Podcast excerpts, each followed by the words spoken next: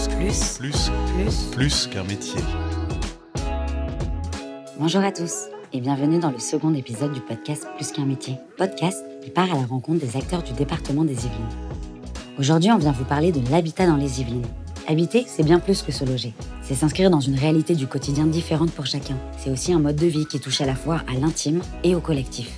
Bien au-delà des questions d'urbanisme et d'aménagement, travailler au service d'une politique de l'habitat, c'est s'intéresser de près aux liens tissés entre les individus et leur espace de vie, au risque des inégalités sociales et de leur reproduction, à la capacité des habitants à s'approprier les quartiers et leurs équipements, mais aussi à se déplacer. Pour nous en parler, je rencontre aujourd'hui Anne-Sophie Ducarros, directrice adjointe Ville et Habitat, et Sophie Cuyandre, sous-directrice quartier prioritaire au département des Yvelines. Plus, Plus, plus, plus, plus qu'un métier. Bonjour mesdames, est-ce que vous pouvez vous présenter? Je suis Anne-Sophie Ducarreau, je suis directrice adjointe à la direction Ville et Habitat et je suis au département depuis bientôt 5 ans. Alors l'émission de notre direction et dont je suis partie prenante, c'est surtout de développer et de rénover l'habitat dans les Yvelines. Donc, je suis Sophie Cuyandre, je suis sous-directrice quartier prioritaire au département des Yvelines, département que j'ai rejoint en 2017. Et plus particulièrement, euh, je gère euh, une partie des programmes euh, dédiés à l'investissement et au soutien des collectivités des bailleurs sociaux sur ces quartiers-là.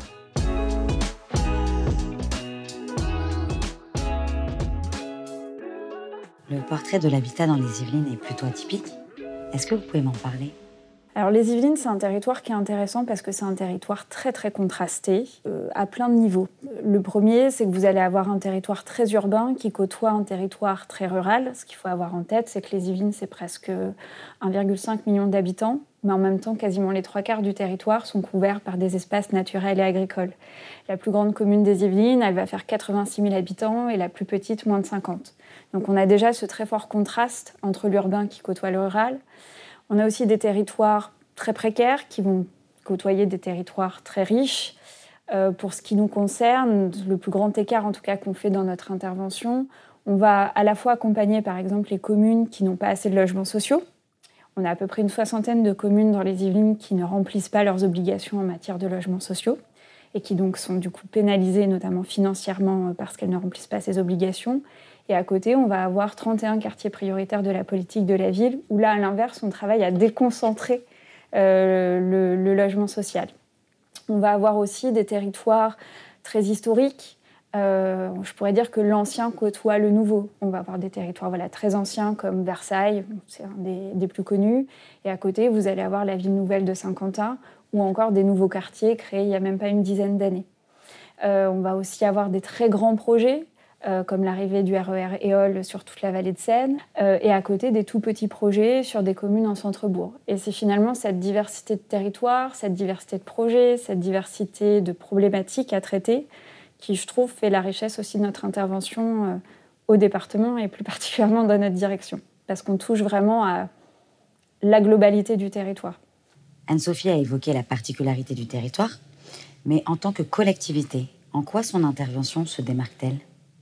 Bah, je dirais que par le prisme de la solidarité territoriale, on, a euh, un investissement qui est très fort euh, avec euh, un département qui est assez riche de par ses habitants, ce qui lui donne des capacités d'investissement aussi importantes.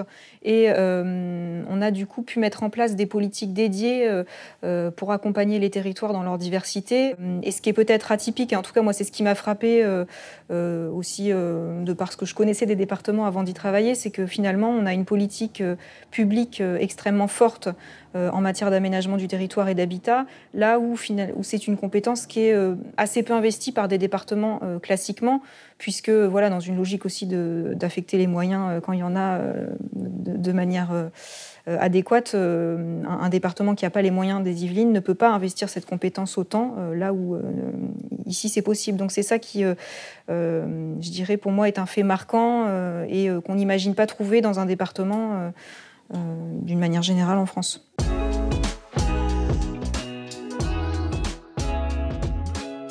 Dans les Yvelines, la politique de l'habitat n'est pas qu'une question de logement. Est-ce que tu peux m'expliquer concrètement quel est votre périmètre d'action? Alors, notre périmètre d'intervention, euh, je le structurais peut-être enfin, autour de, de trois dimensions. La première, c'est l'aménagement. Donc, on va travailler plutôt à développer euh, de nouveaux quartiers euh, d'habitat ou à transformer des quartiers, euh, des quartiers existants. On va aussi euh, travailler à nouer un partenariat assez étroit avec les grands opérateurs qui interviennent sur notre territoire, euh, au premier rang desquels euh, les résidences Yvelines Essonne, l'établissement public foncier d'Île-de-France, les PAMSA. Ça, c'est les grands opérateurs qui interviennent sur notre territoire. Citalios aussi, qui est la SEM dans laquelle le département est, partie prenante. Euh, donc on va travailler aussi au pilotage de, ces opérateurs. Qui sont des constructeurs Qui sont des constructeurs de logements, qui font la ville. Voilà, très concrètement, qui pensent les projets, qui font la ville et, qui la construisent. Ensuite, on va avoir le champ un peu plus restreint de l'habitat, où là, on va travailler vraiment sur le développement euh, d'opérations plus ponctuelles, euh, à travailler à la diversification de l'offre de logement, c'est-à-dire à faire en sorte qu'on ait euh, sur le territoire tout un panel de logements différents qui puissent répondre aux besoins de tout le monde, en fait, quel que soit son âge, quel que soit son état de santé, son niveau de revenu, et que sur la totalité de notre territoire, chacun puisse trouver une réponse logement qui lui soit adaptée. On va travailler aussi sur la rénovation de l'habitat, notamment l'habitat privé.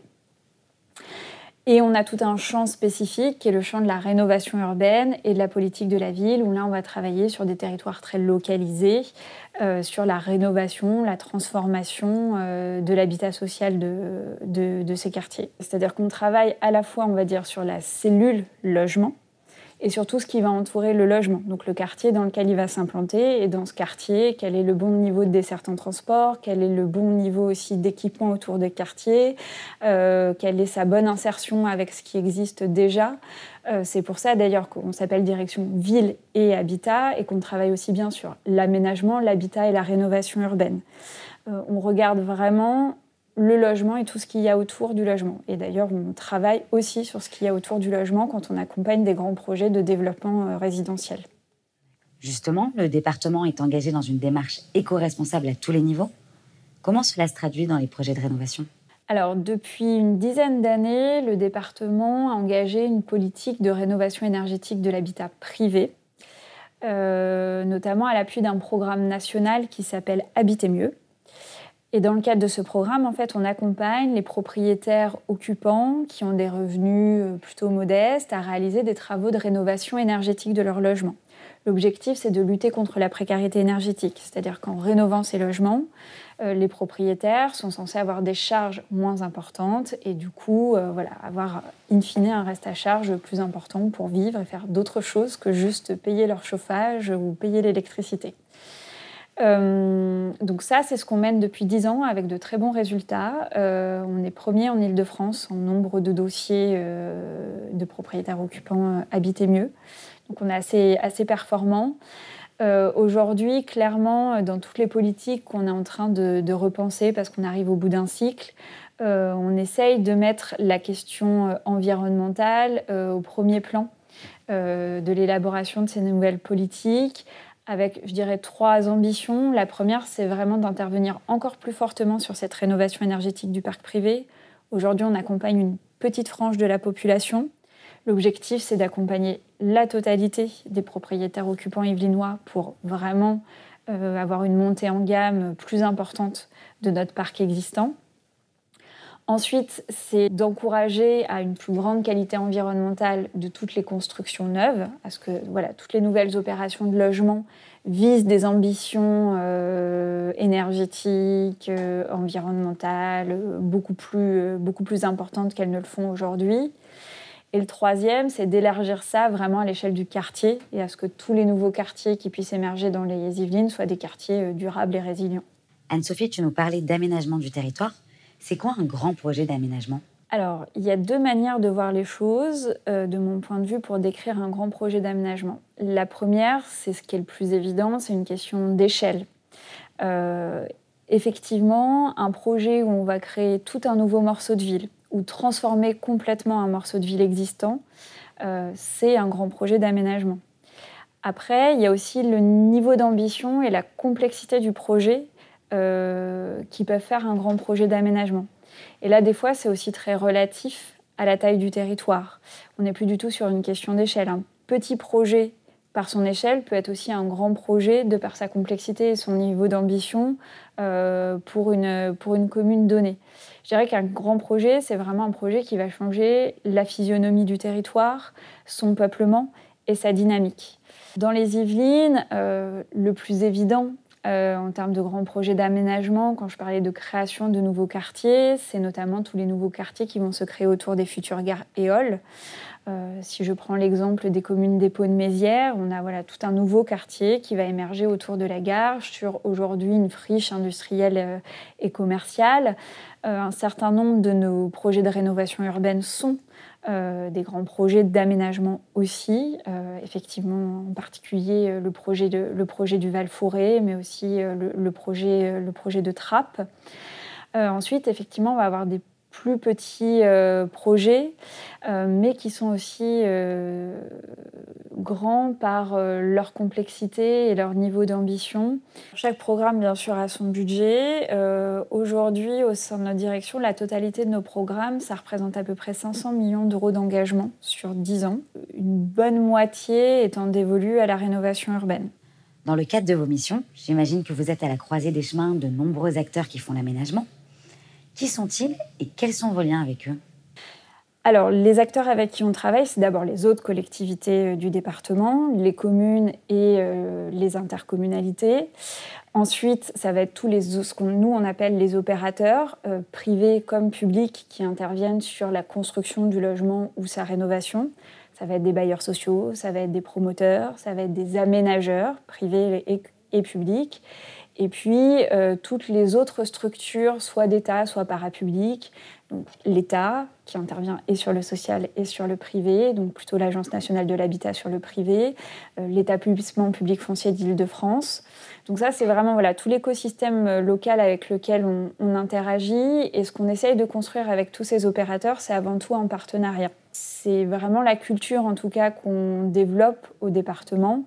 Euh, c'est d'être dans une logique où on n'instruit pas des dossiers de demande de financement. On refuse d'être justement dans cette instruction de dossier. On ne coche pas des cases pour dire vous y êtes, vous y êtes pas. On vous donne des subventions, on ne vous les donne pas selon qu'on a coché les bonnes cases.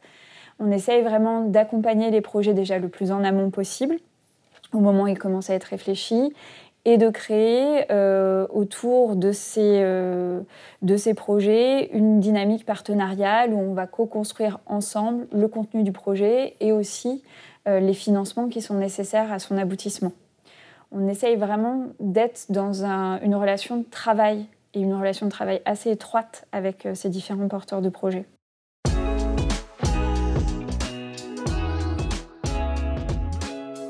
Le département est particulièrement engagé auprès des habitants des quartiers prioritaires. Sophie, c'est quoi un quartier prioritaire? Le, premier prisme qu'il qualifie de prioritaire aux yeux de l'action publique, c'est le niveau de revenu des habitants. Euh, c'est en tout cas ce prisme-là qu'a retenu l'État, euh, qui est discutable à bien des égards, mais qui permet au moins de comprendre de quoi on parle. Euh, quand on est dans un quartier prioritaire dans les Yvelines, on gagne en moyenne deux fois moins qu'ailleurs dans ce département, ce qui est quand même un écart sensiblement différent. Donc on est, on est moins riche. On a aussi un taux de chômage qui est deux fois supérieur à la moyenne. des jeunes qui sont davantage qu'ailleurs sans diplôme. Donc c'est voilà toute une euh, toute une série de difficultés euh, en chaîne, j'ai envie de dire, euh, pour ces populations.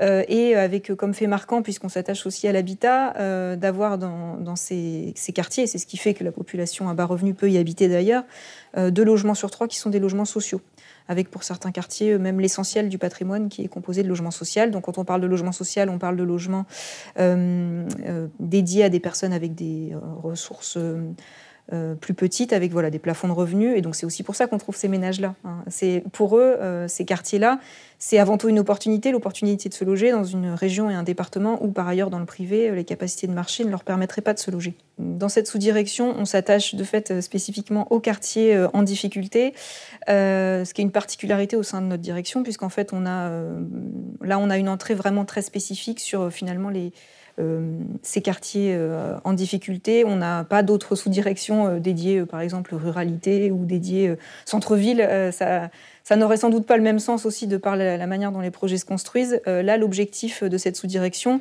c'est vraiment de s'assurer de la convergence des moyens du département, que ce soit en subvention, en investissement direct via notre maîtrise d'ouvrage, à destination des, des, quartiers Et donc, complémentairement à cette mission rénovation urbaine, on a mis une mission politique de la ville euh, et qui a vocation à euh, s'assurer plutôt de la convergence euh, des actions à destination des habitants eux-mêmes euh, et à faire émerger aussi des actions dédiées à destination de ces habitants des quartiers. Avec, je vais prendre un exemple qui, qui, parle assez bien dans le contexte actuel. On a mis en place un programme dédié à destination des jeunes des quartiers sur la période estivale qui s'appelle Quartier d'été et dont l'objectif c'était de pouvoir trouver une réponse très rapidement aux difficultés issus de la période Covid et post-Covid, de jeunes qui ne partent pas en vacances, euh, qui euh, se retrouvent aussi, euh, qui ont besoin finalement de retrouver des animations, du collectif, se remettre au sport, d'avoir accès à des activités. Et donc, on, a mis en place ce programme quartier d'été pour accompagner ces jeunes.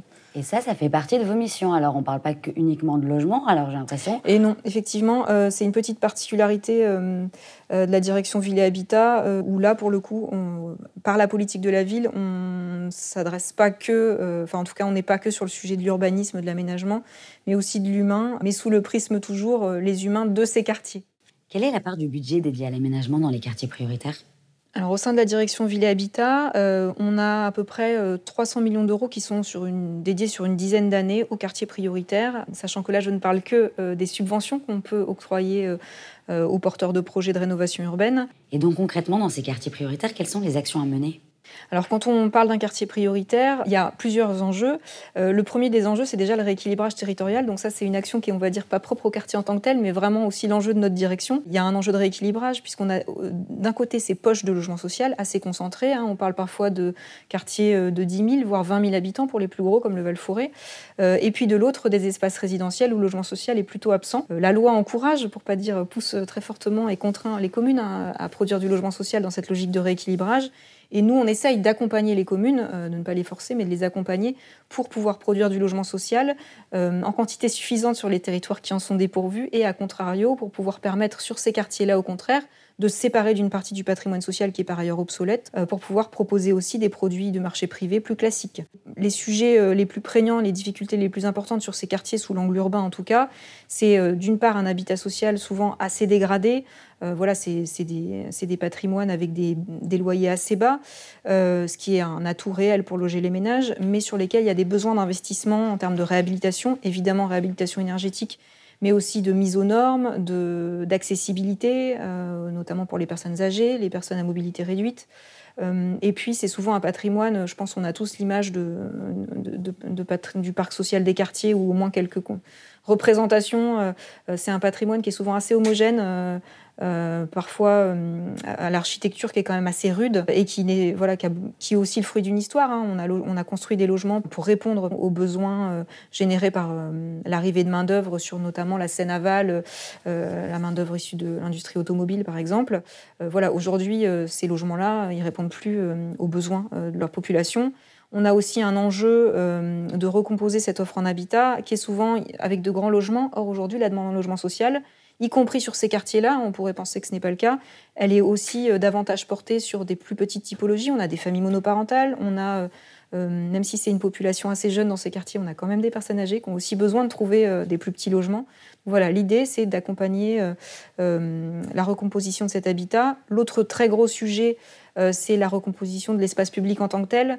la particularité de ces quartiers, c'est un urbanisme sur dalle. Quand on dit urbanisme sur dalle, ça veut dire qu'on avait séparé les fonctions entre, entre, flux routiers, euh, flux piétons, euh, fonctions de stationnement, fonctions, enfin voies de desserte, etc. Donc ça rend des espaces assez peu lisibles, notamment aux piétons, parfois peu sécuritaires aussi, qui sont le fruit d'usages assez déviants, d'insécurité. Hein. on ne peut pas se le cacher. Et l'objectif, c'est d'avoir un espace public qui soit plus classique de ce qu'on peut trouver ailleurs, euh, et plus accueillant aussi pour les habitants. Donc ça, c'est un très gros sujet et c'est un des postes de dépense avec l'habitat qui coûte le plus cher, de fait, puisque dès l'instant où on s'attache à une dalle, à casser du béton, ça coûte très cher. Euh, et le troisième sujet, c'est l'équipement, euh, les équipements publics. Il y a beaucoup d'équipements publics dans ces quartiers, mais qui sont au même titre que l'habitat assez datés, obsolètes. Euh, l'idée, c'est voilà, de, faire aussi de ces équipements publics nouveaux qu'on pourra construire ou réhabiliter des supports euh, à une meilleure intégration et à euh, une meilleure réponse aux besoins des habitants. Donc, on parle évidemment d'équipements scolaires, de réussite éducative. On parle aussi des équipements culturels, on parle euh, d'équipements d'insertion euh, et que sais-je. Voilà, l'idée c'est vraiment d'avoir une réponse globale, euh, sous l'angle urbain en tout cas, mais qui n'a de sens aussi que si par ailleurs on est capable d'accompagner les ménages eux-mêmes. et ça, les collègues de la direction des solidarités, en tout cas, le font au quotidien. mais l'idée c'est que voilà, on complète l'urbain et l'humain en fait. Et comment on identifie une problématique et on se dit finalement on va accorder notre budget à, ce sujet-là plutôt qu'un autre? Alors déjà, il faut qu'on ait euh, un, maire en face et un bailleur euh, souvent ou des bailleurs qui soient porteurs d'une dynamique de projet. On ne peut pas nous la faire émerger pour eux. On peut discuter avec eux, les encourager à, euh, mais euh, on a bien toujours euh, voilà, un maire souvent qui veut le changement d'image de son quartier, répondre aussi aux difficultés que la population pointe en termes de qualité de vie. Ensuite, on a, nous, dans le cadre des différents programmes qu'on porte, un système d'appel à candidature avec des collectivités du coup, qui se sont positionnées sur ces appels à projets, ce qui nous permet ensuite, avec elles, de dérouler des études qui permettent de calibrer au mieux les interventions qu'on va faire et euh, le besoin de soutien financier du département, euh, si oui, à quel niveau.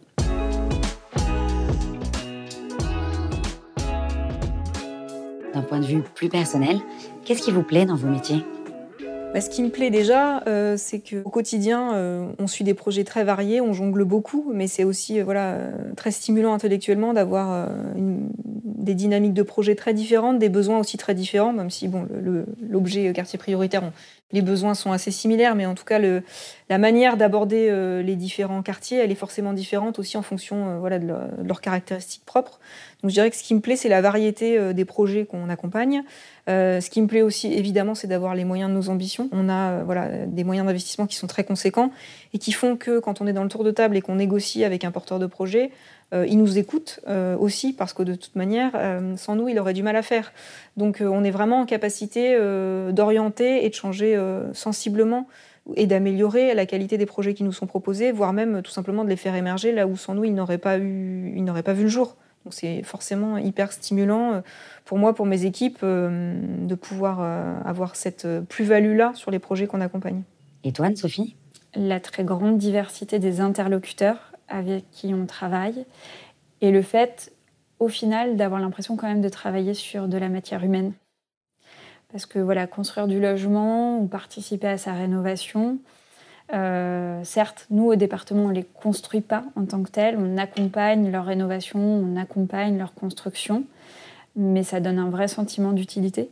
Parce que voilà, le logement, je pense que c'est une des pierres angulaires euh, pour chacun d'entre nous. C'est ce qui est essentiel pour pouvoir euh, ensuite se trouver un travail, développer des relations sociales. voilà, ça me semble un point essentiel et de ce point de vue-là, j'ai un peu l'impression aussi de travailler sur de la matière humaine.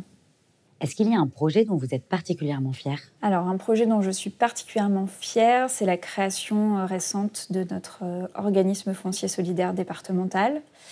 C'est un projet dont je suis fière pour deux raisons. La première, c'est pour ce qu'il va permettre de faire sur le département, à savoir créer des logements en accession sociale à la propriété, à l'appui de notre politique d'aménagement, c'est-à-dire qu'on ne sera pas à la main des opérateurs, c'est nous qui allons pouvoir utiliser cet outil pour servir euh, nos objectifs d'aménagement du territoire, euh, et ce qui va nous permettre de l'utiliser sur tous nos territoires, y compris là où ça ne le serait pas naturellement parce que le marché euh, ne viendrait pas tout seul créer des logements en accession sociale sur ces territoires-là. Et ensuite, c'est aussi pour la rapidité avec laquelle on a été capable de monter cette structure, puisqu'on on a été capable de la monter en quasiment un an et demi. Elle est opérationnelle là depuis le 1er janvier 2021.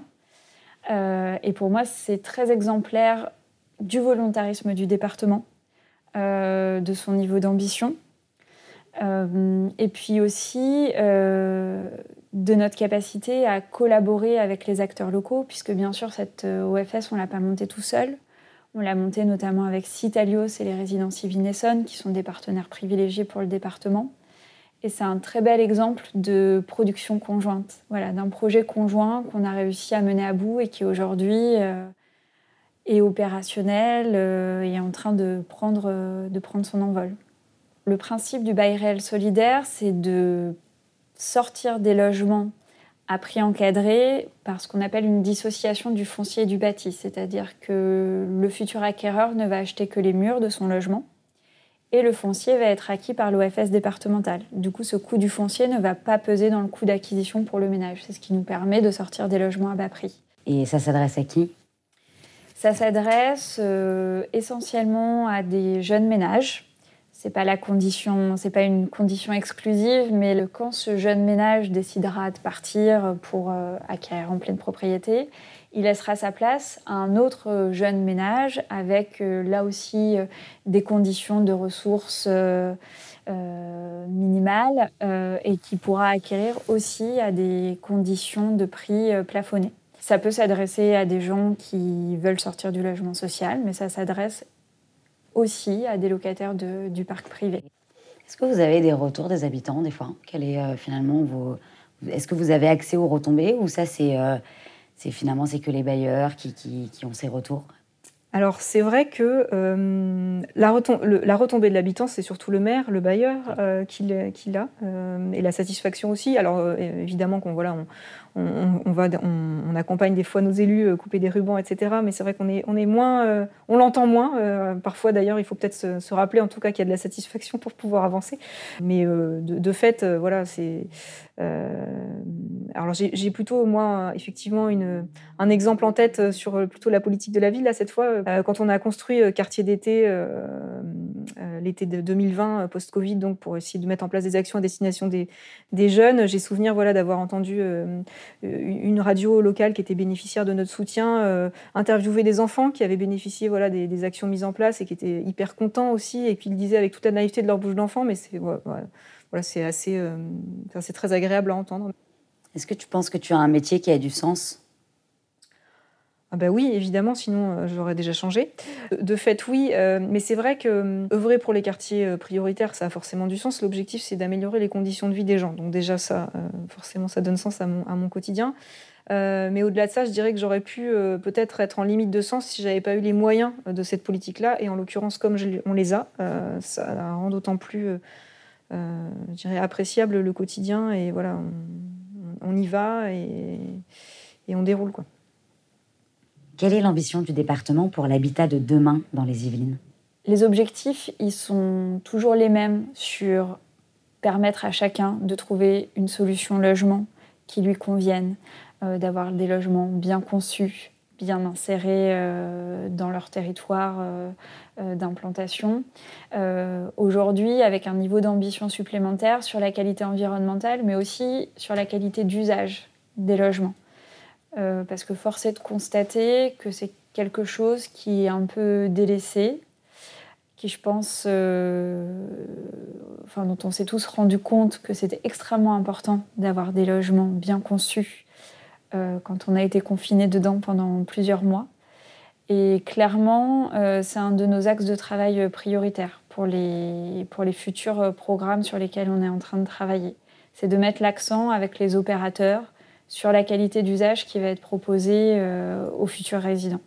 Que ce soit en construction ou en rénovation. Ou en rénovation de mon point de vue, en tout cas, euh, de sous-directrice quartier prioritaire, les objectifs finalement, euh, alors je dirais demain, on n'y arrivera pas, mais après-demain ou euh, pour un surlendemain, c'est de ne plus avoir de quartier prioritaire en tant que tel et d'être sur finalement une ville qui soit plus équilibrée, où on n'a pas une concentration des personnes en difficulté d'un côté et de l'autre, voilà, des espaces où on n'est pas capable, à contrario, de répondre aux besoins des personnes qui ont des petits revenus. donc voilà, c'est pour l'habitat de demain, idéalement, il devrait être plus mixte en tout cas.